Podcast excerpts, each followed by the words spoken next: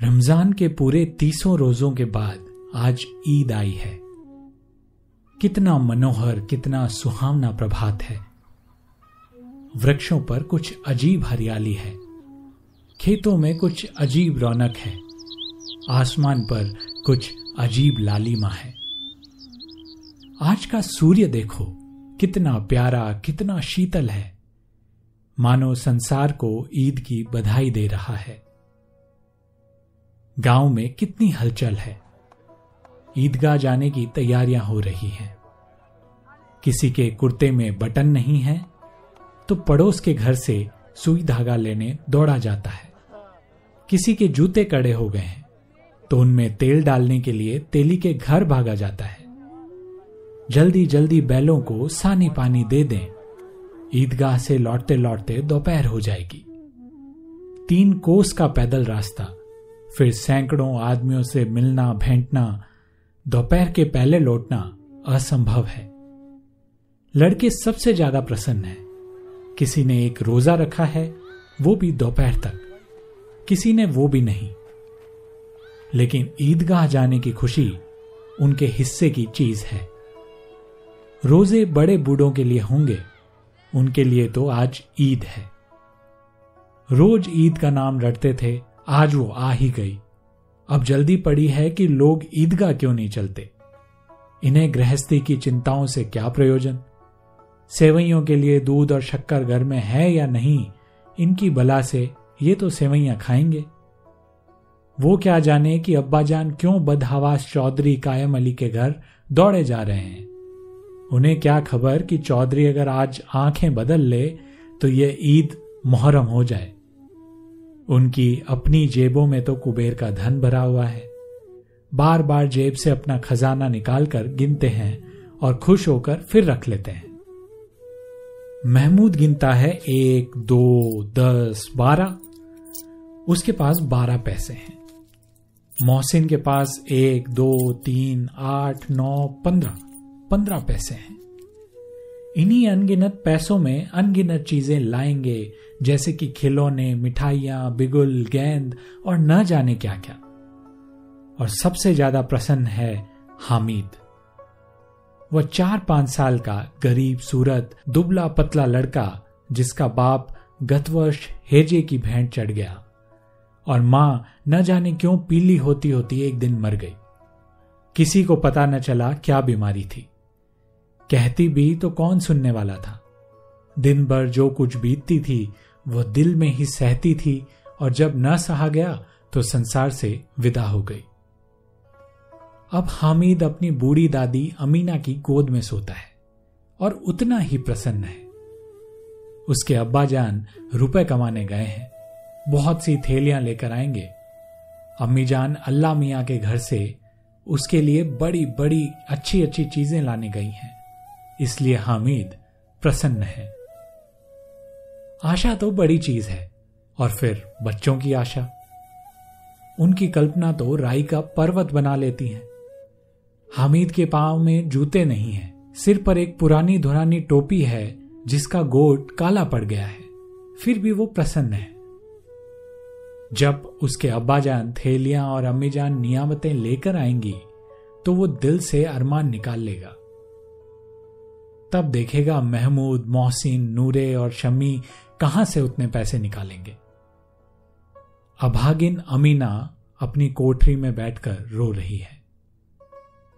आज ईद का दिन और उसके घर में दाना नहीं आज आबिद होता तो क्या इसी तरह ईद आती और चली जाती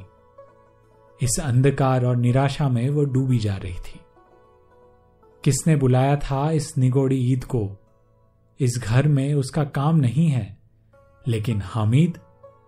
उसे किसी के मरने जीने से क्या मतलब उसके अंदर प्रकाश है और बाहर आशा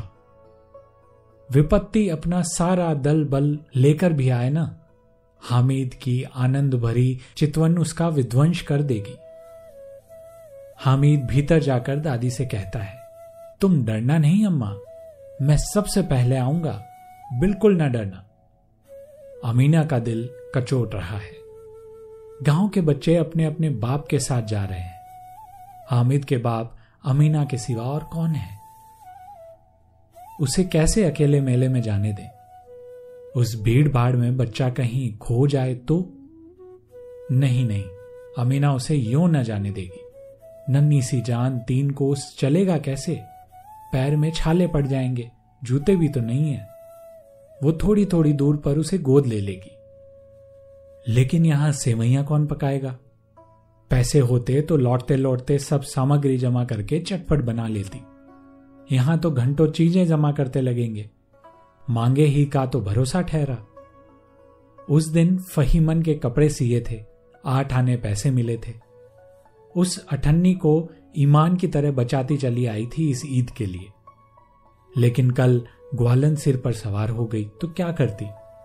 हामिद के लिए कुछ नहीं है तो दो पैसे का दूध तो चाहिए ही अब तो कुल दो आने पैसे बचे हैं तीन पैसे हामिद की जेब में और पांच अमीना के बटुए में यही तो बिसात है और ईद का त्योहार अल्लाह ही बेड़ा पार लगाए धोबन और नाइन और मेहतरानी और चूड़ी इन सभी तो आएंगी सभी को सेवैयां चाहिए और थोड़ा किसी को आंखों नहीं लगता किस किस से मुंह चुराएंगी और मुंह चुराए भी क्यों साल भर का त्योहार है जिंदगी खैरियत से रहे उनकी तकदीर भी तो उसी के साथ है बच्चे को खुदा सलामत रखे ये दिन भी कट जाएंगे गांव से मेला चला और बच्चों के साथ हामिद भी जा रहा था कभी सबके सब दौड़कर आगे निकल जाते और फिर किसी पेड़ के नीचे खड़े होकर साथ वालों का इंतजार करते ये लोग क्यों इतना धीरे धीरे चल रहे हैं हामिद के पैरों में तो जैसे पड़ लग गए हैं वह कभी थक सकता है शहर का दामन आ गया सड़क के दोनों ओर अमीरों के बगीचे हैं पक्की चार दीवारी बनी हुई है पेड़ों में आम लीचियां लगी हुई है कभी कभी कोई लड़का कंकड़ी उठाकर आम पर निशाना लगाता तो माली अंदर से गाली देता हुआ निकलता है लड़के वहां से एक फरलांग पर हैं खूब हंस रहे हैं माली को कैसे उल्लू बनाया बड़ी बड़ी इमारतें आने लगी यह अदालत है यह कॉलेज है यह क्लब घर है इतने बड़े कॉलेज में कितने लड़के पढ़ते होंगे सब लड़के नहीं हैं जी बड़े बड़े आदमी हैं सच उनकी बड़ी बड़ी मूछें हैं इतने बड़े हो गए अभी तक पढ़ने जाते हैं न जाने कब तक पढ़ेंगे और क्या करेंगे इतना पढ़कर हामिद के मदरसे में दो तीन बड़े बड़े लड़के हैं बिल्कुल तीन कौड़ी के रोज मार खाते हैं काम से जी चुराने वाले इसी तरह के और भी लोग होंगे यहां पर क्लब घर में जादू होता है सुना है यहां मुर्दे की खोपड़ियां दौड़ती है और बड़े बड़े तमाशे होते हैं पर किसी को अंदर नहीं जाने देते और यहां शाम को साहब लोग खेलते हैं बड़े बड़े आदमी खेलते हैं मूछों दाढ़ी वाले और मेमे भी खेलती है सच हमारी अम्मा को कह दो क्या नाम है वो बैट तो उसे पकड़ भी नहीं पाएंगी घुमाते ही लुढ़क न जाए मकसूद ने कहा हमारी अम्मी जान का तो हाथ कांपने लगे अल्लाह कसम मोहसिन बोला अम्मी मनो आटा पीस डालती हैं जरा सा बेट पकड़ लेंगी तो हाथ कांपने लगे सैकड़ों घड़े पानी रोज निकालती है पांच घड़े तो मेरी भैंस पी जाती है किसी मैम को एक घड़ा पानी भरने दे आंखों तले अंधेरा आ जाएगा महमूद लेकिन दौड़ती तो नहीं उछल कूद तो नहीं कर सकती मोहसिन बोला हां उछल कूद तो नहीं कर सकती लेकिन उस दिन मेरी गाय खुल गई थी और चौधरी के खेत में जा पड़ी थी तो अम्मा इतनी तेज दौड़ी कि मैं उसे पा न सका सच आगे चले हलवाइयों की दुकानें शुरू हुई आज खूब सजी हुई थी इतनी मिठाइयां कौन खाता है देखो ना एक एक दुकानों पर मनो होगी सुना है रात को जिन्नात आकर खरीद ले जाता है अब्बा कहते थे कि आधी रात को एक आदमी हर दुकान पर जाता है और जितना माल बचा होता है वो तुलवा लेता है और सचमुच के रुपए देता है बिल्कुल ऐसे ही रुपए हामिद को यकीन ना आया ऐसे रुपए जिन्नात को कहां से मिल जाएंगे मोहसिन ने कहा जिन्नात को रुपए की क्या कमी जिस खजाने में चाहे चले जाए लोहे के दरवाजे तक उन्हें रोक नहीं सकते जनाब आप हैं किस फेर में हीरे जवाहरात सब कुछ तो उनके पास रहते हैं जिससे खुश हो गए उसे टोकरों जवाहरात दे दिए अभी यहीं बैठे हैं पांच मिनट में कहो कलकत्ता पहुंच जाए हामिद ने फिर पूछा जिन्नात बहुत बड़े बड़े होते होंगे मोहसिन बोला एक एक आसमान के बराबर होता है जी जमीन पर खड़ा हो जाए तो उसका सिर आसमान से जा लगे मगर चाहे तो एक लोटे में भी घुस जाए हामिद बोला लोग उन्हें खुश करते होंगे कोई मुझे भी वह मंत्र बता दे तो एक जिन को खुश मैं भी कर लू अब यह तो मैं नहीं जानता लेकिन चौधरी साहब के काबू में बहुत से जिन्नात हैं मोहसिन बोला कोई चीज चोरी चली जाए चौधरी साहब उसका पता लगा लेंगे और चोर का नाम भी बता देंगे जुमराती का बछवा उस दिन खो गया था तीस दिन हैरान हुए कहीं नहीं मिला तब झक मारकर चौधरी के पास गए तो चौधरी ने तुरंत बता दिया कि मवेशी खाने में है और वहीं मिला जिन्नात जाकर उन्हें सारे जहां की खबर दे देते हैं अब उसकी समझ में आ गया कि चौधरी के पास इतना क्यों धन है और क्यों उतना सम्मान करते हैं लोग उसका आगे चले यह पुलिस लाइन है यही सब कॉन्स्टेबल कवायद करते हैं रेटन फाइगो रात को बेचारे घूम घूम कर पहरा देते हैं नहीं चोरियां हो जाए मोहसिन ने प्रतिवाद किया यह कॉन्स्टेबल पहरा देते हैं तभी तुम बहुत जानते हो अजी हजरत यही चोरी कराते हैं शहर के जितने चोर डाकू हैं सब इनसे मिले हुए हैं रात को ये लोग चोरों से कहते हैं चोरी करो और आप दूसरे मोहल्ले में जाकर जागते रहो जागते रहो पुकारते हैं जब ही इन लोगों के पास इतने रुपए आते हैं मेरे मामू एक थाने में कॉन्स्टेबल हैं बीस रुपया महीना पाते हैं लेकिन पचास रुपए घर बेचते हैं अल्लाह कसम मैंने एक बार पूछा कि मामू आप इतने रुपए कहां से पाते हैं हंसकर कहने लगे बेटा अल्लाह देते हैं फिर आप ही बोले लोग चाहे तो एक दिन में लाखों मार लाएं हम तो इतना ही लेते हैं जिसमें अपनी बदनामी ना हो और नौकरी ना चली जाए हामिद ने पूछा ये लोग चोरी करवाते हैं तो कोई इन्हें पकड़ता नहीं मोहसिन उसकी नादानी पर दया दिखाकर बोला अरे पागल इन्हें कौन पकड़ेगा पकड़ने वाले तो ये खुद हैं लेकिन अल्लाह इन्हें सजा भी खूब देता है हराम का माल तो हराम में ही जाता है थोड़े ही दिन हुए मामू के घर में आग लग गई सारी लेई पूंजी जल गई एक बर्तन तक न बचा कई दिन पेड़ के नीचे सोए अल्लाह कसम पेड़ के नीचे फिर न जाने कहां से एक सौ रुपए कर्ज ले आए तो बर्तन भांटे आए हामिद बोला एक सौ तो पचास से ज्यादा होते हैं कहां पचास और कहां एक सौ पचास एक थैली भर होता है सौ तो दो थैलियों में भी ना आए अब बस्ती घनी होने लगी थी ईदगाह जाने वालों की टोलियां नजर आने लगी एक से एक भड़कीले वस्त्र पहने हुए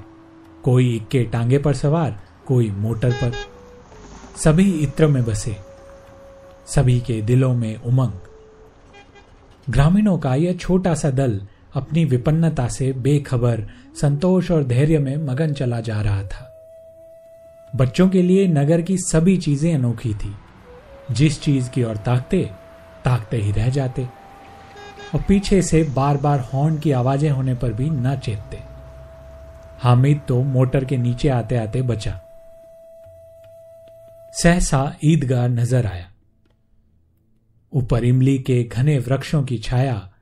नीचे पक्का फर्श है जिस पर जाजिम बिछा हुआ है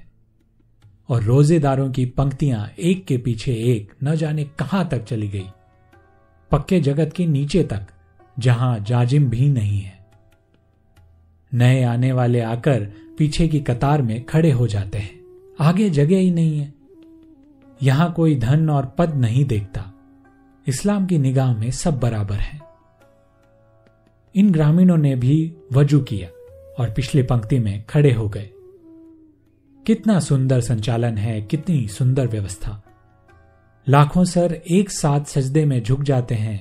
और फिर सब के सब एक साथ खड़े हो जाते हैं एक साथ झुकते हैं और एक साथ घुटनों के बल बैठ जाते हैं कई बार यही क्रिया होती है जैसे बिजली की लाखों बत्तियां एक साथ प्रदीप्त हों और एक साथ ही बुझ जाए और यही क्रम चलता रहा कितना अपूर्व दृश्य था जिसकी सामूहिक क्रियाएं विस्तार और अनंतता हृदय को श्रद्धा गर्व और आत्मानंद से भर देती थी मानो भ्रातत्व का एक सूत्र इन समस्त आत्माओं को एक लड़ी में पिरोए हुए है नमाज खत्म हो गई लोग आपस में गले मिल रहे हैं तब मिठाई और खिलौनों की दुकान पर धावा होता है ग्रामीणों का यह दल इस विषय में बालकों से कम उत्साही नहीं है यह देखो हिंडोला है एक पैसा देकर चढ़ जाओ कभी आसमान पर जाते हुए मालूम होगे कभी जमीन पर गिरते हुए यह चरखी है लकड़ी का हाथी घोड़े ऊंट छड़ों से लटके हुए एक पैसा देकर बैठ जाओ और पच्चीस चक्करों का मजा लो महमूद और मोहसिन और नूरे और सम्मी इन घोड़ों और ऊंटों पर बैठते हैं हामिद दूर खड़ा है तीन ही तो पैसे हैं उसके पास अपने कोष का तिहाई जरा सा चक्कर खाने के लिए नहीं दे सकता सब चरखियों से उतरते हैं अब खिलौने लेंगे इधर दुकानों की कतार लगी हुई है तरह तरह के खिलौने हैं सिपाही और गुजरिया राजा वकील भिष्टी धोबिन साधु वाह कितने सुंदर खिलौने हैं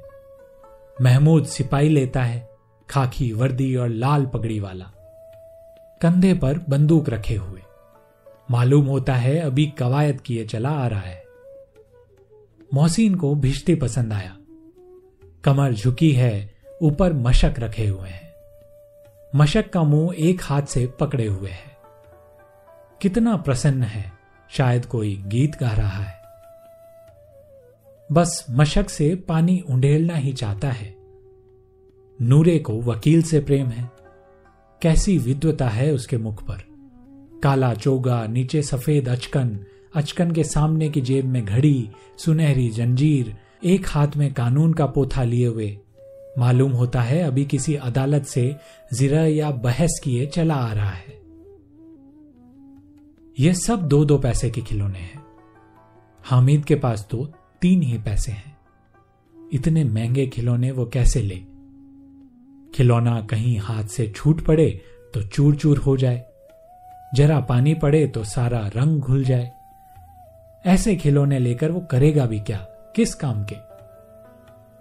मोहसिन बोला मेरा भिश्ती रोज पानी दे जाएगा सांझ सवेरे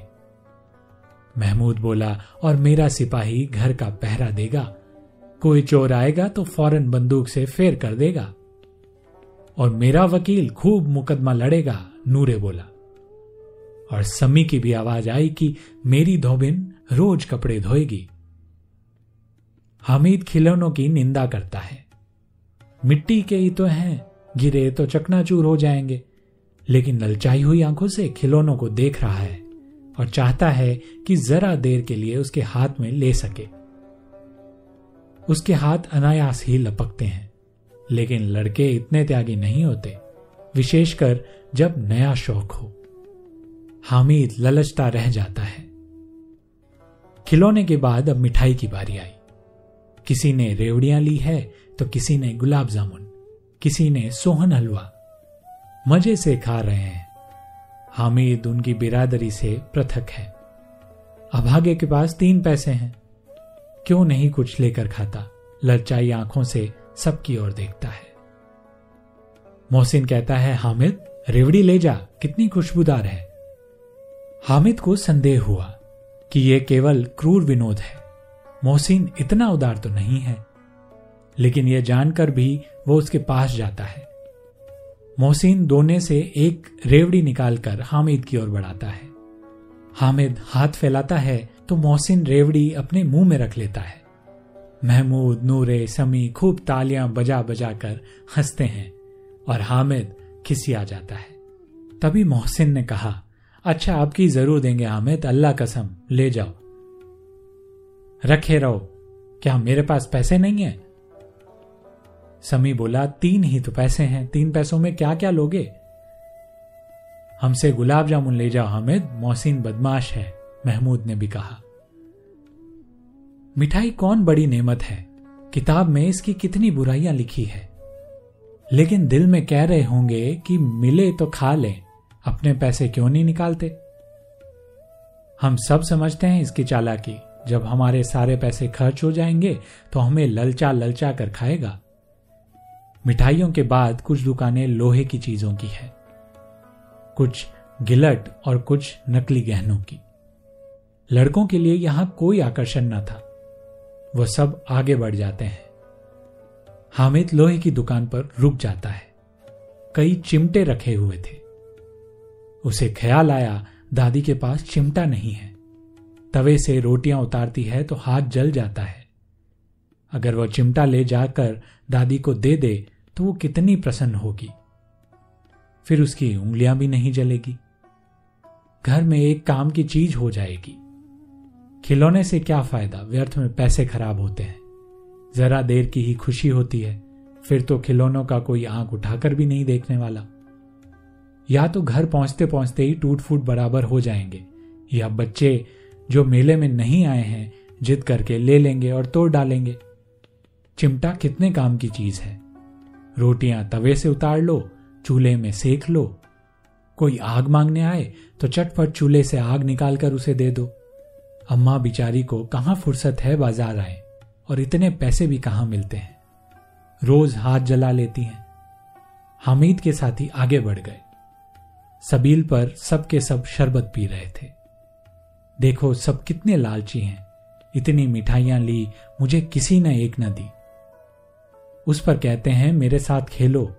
या मेरा ये काम करो अब अगर किसी ने कोई काम करने को कहा तो पूछूंगा खाएं मिठाइयां आप मुंह सड़ेगा फोड़े फुंसियां निकलेगी आप ही जबान चटोरी हो जाएगी तब घर के पैसे चुराएंगे और मार खाएंगे किताब में झूठी बातें थोड़ी लिखी होती है मेरी जबान क्यों खराब होगी अम्मा चिमटा देखते ही दौड़कर मेरे हाथ से ले लेंगी और कहेगी मेरा बच्चा अम्मा के लिए चिमटा लाया है हजारों दुआएं देगी फिर पड़ोस की औरतों को भी दिखाएगी सारे गांव में चर्चा होने लगेगी कि हामिद चिमटा लाया है कितना अच्छा लड़का है इन लोगों के खिलौनों पर कौन दुआएं देगा इनको बड़ों की दुआएं सीधे अल्लाह के दरबार में पहुंचती है और तुरंत सुनी जाती है मेरे पास पैसे नहीं है तभी तो मोहसिन और मकसूद यूं मिजाज दिखाते हैं मैं भी इनसे मिजाज दिखाऊंगा खेलें खिलौने और खाएं मिठाइयां मैं नहीं खेलता खिलौने किसी का मिजाज क्यों सुन मैं गरीब सही किसी से कुछ मांगने तो नहीं जाता आखिर अब्बा जान कभी न कभी तो आएंगे ही अम्मा भी आएंगी ही फिर इन लोगों से पूछूंगा कितने खिलौने लोगे एक एक को टोकरियां खिलौने दूं और दिखा दूं कि दोस्तों के साथ इस तरह सलूक किया जाता है यह नहीं कि एक पैसे की रेवड़ियां ली तो चिड़ा चिड़ा कर खाने लगे उसने दुकानदार से पूछा यह चिमटा कितने का है दुकानदार ने उसकी ओर देखा और कोई आदमी साथ न देखकर कहा यह तुम्हारे काम का नहीं है जी बिकाऊ नहीं है क्या तो यहां क्यों लाद लाए बिकाऊ है क्यों नहीं बिकाऊ तो बताते क्यों नहीं कितने पैसे का है छह पैसे लगेंगे हामिद का दिल बैठ गया ठीक ठीक पांच पैसे लगेंगे लेना हो तो लो वरना चलते बनो हामिद ने कलेजा मजबूत करके कहा तीन पैसे लोगे ये कहता हुआ वो आगे बढ़ा कि दुकानदार की घुड़कियां न सुने लेकिन दुकानदार ने घुड़कियां नहीं दी बुलाकर चिमटा दे दिया हामिद ने उसे इस तरह कंधे पर रखा मानो बंदूक है शान से अकड़ता हुआ संगियों के पास आया जरा सुने सबके सब क्या क्या आलोचनाएं करते हैं मोहसिन ने हंसकर कहा अरे ये चिमटा क्यों ले आया पगले इससे क्या करेगा हमीद ने चिमटे को जमीन पर पटक कर कहा जरा अपना भिश्ती जमीन पर गिरा दे सारी पसलियां चूर चूर हो जाएंगी बच्चू की महमूद बोला तो ये चिमटा कोई खिलौना है खिलौना क्यों नहीं अभी कंधे पर रखा बंदूक हो गई हाथ में लिया फकीरों का चिमटा हो गया चाहूं तो इसे मजीरे का काम ले सकता हूं एक चिमटा जमा दूं तो तुम लोगों के सारे खिलौनों की जान निकल जाए तुम्हारे खिलौने कितना ही जोर लगाएं मेरे चिमटे का बाल भी बांका नहीं कर सकते मेरा बहादुर शेर है ये चिमटा समीर ने खंजरी ली थी प्रभावित होकर बोला मेरी खंजरी से बदलोगे दो आने की है हामिद ने खंजरी की ओर अपेक्षा से देखा मेरा चिमटा चाहे तो तुम्हारी खंजरी का पेट फाड़ डाले बस एक चमड़े की झिल्ली लगा दी डब डब बोलने लगी जरा सा पानी लग जाए तो खत्म हो जाए मेरा बहादुर चिमटा आग में पानी में तूफान में बराबर डटा खड़ा रहेगा चिमटे ने सभी को मोहित कर लिया लेकिन अब पैसे किसके पास धरे हैं फिर मेले से दूर निकल आए नौ कब के बज गए धूप तेज हो रही है घर पहुंचने की जल्दी हो रही है बाप से जिद भी करें तो चिमटा नहीं मिल सकता हामिद है बड़ा चालाक इसलिए बदमाश ने अपने पैसे बचा रखे थे अब बालकों के दो दल हो गए मोहसिन मकसूद सम्मी और नूर एक तरफ हैं और हामिद अकेला दूसरी तरफ शास्त्रार्थ हो रहा है शमी तो विधर्मी हो गया दूसरे पक्ष से जा मिला लेकिन मोहसिन मकसूद और नूरे भी हामिद से एक एक दो दो साल बड़े होने पर भी हामिद के आघातों से आतंकित हो उठे हैं उसके पास न्याय का बल है और नीति की शक्ति एक और मिट्टी है दूसरी और लोहा जो इस वक्त अपने आप को फौलाद कह रहा है वो अजय है घातक है अगर कोई शेर आ जाए तो मियाँ भिश्ती के छक्के छूट जाएं। मियाँ सिपाही मिट्टी का बंदूक छोड़कर भागें वकील साहब की नानी मर जाए और चोगे में मुंह छिपाकर जमीन पर लेट जाए मगर यह चिमटा यह बहादुर रुस्त में हिंद लपक कर शेर की गर्दन पर सवार हो जाएगा और उसकी आंखें निकाल लेगा मोहसिन ने एड़ी चोटी का जोर लगाकर कहा अच्छा पानी तो नहीं भर सकता हामिद ने चिमटे को सीधा खड़ा करके कहा बिश्ती को एक डांट बताएगा तो दौड़ा हुआ पानी लाकर उसके द्वार पर छिड़कने लगेगा मोहसिन परास्त हो गया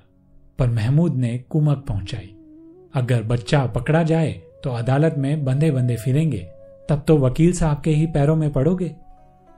हमीद इस प्रबल तर्क का जवाब न दे सका उसने पूछा हमें पकड़ने कौन आएगा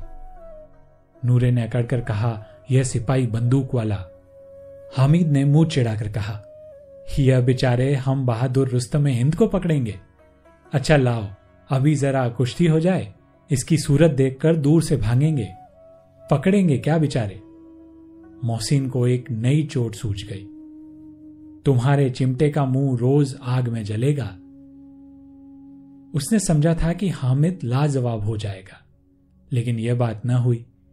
हामिद ने तुरंत जवाब दिया आग में बहादुर ही कूदते हैं जनाब तुम्हारे ये वकील सिपाही और बिश्ती घर में ही घुस जाएंगे आग में कूदना वह काम है जो रुस्त में हिंद ही कर सकता है मकसूद ने एक जोर लगाया वकील साहब कुर्सी मेज पर बैठेंगे और तुम्हारा चिमटा तो बावर्ची खाने में जमीन पर पड़ा रहेगा इस तर्क ने समी और नूरे को भी सजीव कर दिया कितने ठिकाने की बात कही है पट्टे ने चिमटा बावरची खाने में पड़े रहने के सिवा और क्या कर सकता है हामिद को कोई फड़कता हुआ जवाब न सूझा तो उसने धांधली शुरू की मेरा चिमटा बावरची खाने में नहीं रहेगा वकील साहब कुर्सी पर बैठेंगे तो जाकर उन्हें जमीन पर पटक देगा और उनका कानून उनके पेट में डाल देगा बात कुछ बनी नहीं खासी गाली गलोच थी कानून को पेट में डालने वाली बात छा गई ऐसी छा गई कि तीनों सूरमा मुंह ताकते रह गए कानून मुंह से बाहर निकलने वाली चीज है उसको पेट के अंदर डाल दिया जाए बेतुकी सी बात होने पर भी कुछ नयापन रखती है हामिद ने मैदान मार लिया उसका चिमटा रुस्त में हिंद है अब इसमें मोहसिन महमूद नूरे शमी किसी को भी आपत्ति नहीं हो सकती थी विजेता को हारने वालों से जो सत्कार मिलना स्वाभाविक है वो हामिद को भी मिला और उन्हें तीन चार चार चार आने पैसे खर्च किए थे पर कोई काम की चीज ना ली हामिद ने तीन पैसे में रंग जमा लिया सच ही तो है खिलौना का क्या टूट फूट जाएंगे हामिद का चिमटा बना रहेगा बरसों संधि की शर्त तय होने लगी मोहसिन ने कहा जरा अपना चिमटा दो हम भी देखें तुम हमारा भिश्ती लेकर देखो महमूद और नूरे ने भी अपने अपने खिलौने पेश किए हामिद को इन शर्तों में मानने में कोई आपत्ति न थी चिमटा बारी बारी से सबके हाथ में गया और उसके खिलौने बारी बारी से हामिद के हाथ में आए कितने खूबसूरत खिलौने हैं हामिद ने हारने वाले के आंसू पहुंचे मैं तुम्हें चिढ़ा रहा था सच यह लोहे के चिमटा भला इन खिलौनों की क्या बराबरी करेगा मालूम होता है अब बोले अब बोले लेकिन मोहसिन की पार्टी को इस दिलासे से संतोष नहीं होता चिमटे का सिक्का खूब बैठ गया है चिपका हुआ टिकट अब पानी से नहीं छूट रहा मोहसिन बोला लेकिन इन खिलौनों के लिए कोई हमें दुआ तो न देगा महमूद दुआ के लिए फिरते हो उल्टे मार न पड़े अम्मा जरूर कहेगी कि मेले में मिट्टी के खिलौने मिले तुम्हें हामिद को स्वीकार करना पड़ा कि खिलौनों को देखकर किसी की मां इतनी खुश ना होगी जितनी दादी चिमटे को देखकर होंगी तीन पैसों में ही तो उसे सब कुछ करना था और उन पैसों के इस उपयोग पर पछतावे की बिल्कुल जरूरत ना थी फिर अब तो चिमटा रुस्तम हिंद है और सभी खिलौनों का बादशाह रास्ते में महमूद को भूख लगी उसके बाप ने केले खाने को दिए महमूद ने केवल हामिद को सागी बनाया उसके अन्य मित्र मुंह ताकते रह गए यह उसके चिमटे का प्रसाद था ग्यारह बजे सारे गांव में हलचल मच गई मेले वाले आ चुके थे मोहसिन की छोटी बहन ने दौड़कर भिश्ती उसके हाथ से छीन लिया और मारे खुशी के जो उछली तो मियाँ भिश्ती नीचे गा गिरे और सुरलोक सिधारे इस पर भाई बहन में मारपीट हुई दोनों खूब रोए उनकी अम्मा यह शोर सुनकर बिगड़ी और दोनों को ऊपर से दो दो चांटे धर दिए मियाँ नूरे के वकील का अंत इससे ज्यादा गौरव में हुआ वकील जमीन पर या ताक पर तो बैठ नहीं सकता उसकी मर्यादा का विचार तो रखना ही होगा दीवार में दो खूंटियां गाड़ी गई उन पर लकड़ी का एक पटरा रखा गया और पटरे पर कागज का कालीन बिछाया गया वकील साहब राजा भोज की भांति सिंहासन पर विराजे नूरे ने उन्हें पंखा झलना शुरू किया अदालतों में खस की टड्डियां और बिजली के पंखे रहते हैं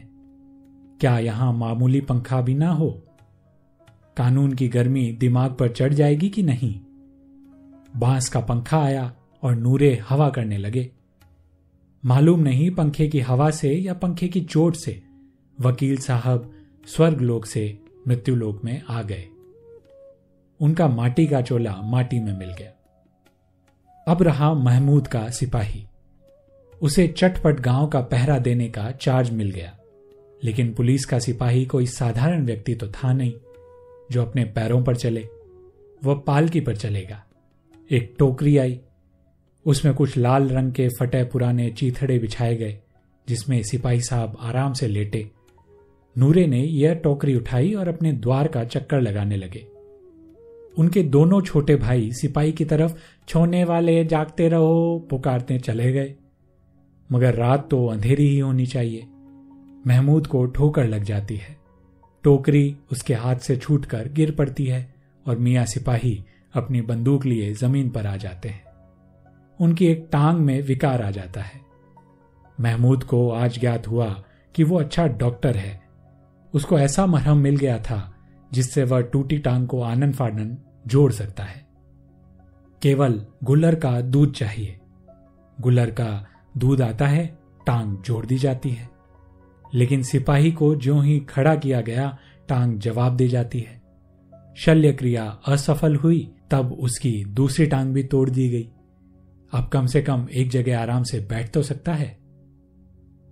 अब मियां हामिद का हाल सुनिए अमीना उसकी आवाज सुनते ही दौड़ी और उसे गोद में उठाकर प्यार करने लगी सहसा उसके हाथ में चिमटा देखकर वह चौंकी यह चिमटा कहां था मैंने मोल लिया है कितने पैसे में तीन पैसे में अमीना ने छाती पीट ली यह कैसा बेसमझ लड़का है कि दोपहर हुआ कुछ खाया न पिया लाया क्या ये चिमटा सारे मेले में तुझे और कोई चीज ना मिली जो ये लोहे का चिमटा उठाकर ले आया तू हामिद ने अपराधी भाव से कहा तुम्हारी उंगलियां तवे से जल जाती थी इसलिए मैंने इसे ले लिया मां बुढ़िया का क्रोध तुरंत स्नेह में बदल गया और स्नेह भी वह नहीं जो प्रगलन होता है अपनी सारी कसम शब्दों में बिखेर देता है यह मूक स्नेह था खूब ठोस रस और स्वाद से भरा हुआ बच्चे में कितना त्याग कितना सद्भाव और कितना विवेक है दूसरों को खिलौने लेते और मिठाई खाते देखकर उसका मन कितना ललचाया होगा इतना जब्त इससे हुआ कैसे वहां भी उसे अपनी बुढ़िया दादी की याद बनी रही अमीना का मन गदगद हो गया और अब एक विचित्र बात हुई हामिद के इस चिमटे से भी विचित्र बच्चे हामिद ने बूढ़े हामिद का पाठ खेला था बुढ़िया अमीना बालिका अमीना बन गई थी वो रोने लगी दामन फैलाकर हामिद को दुआएं देती जाती थी और आंसू की बड़ी बड़ी बूंदें गिराती जाती थी हामिद इसका रहस्य क्या समझता यह थी मुंशी प्रेमचंद की एक अमर कहानी ईदगाह अगली कहानी में वापस मिलूंगा आपसे एक और नए संदेश के साथ आपका अपना कलमकार प्रतीक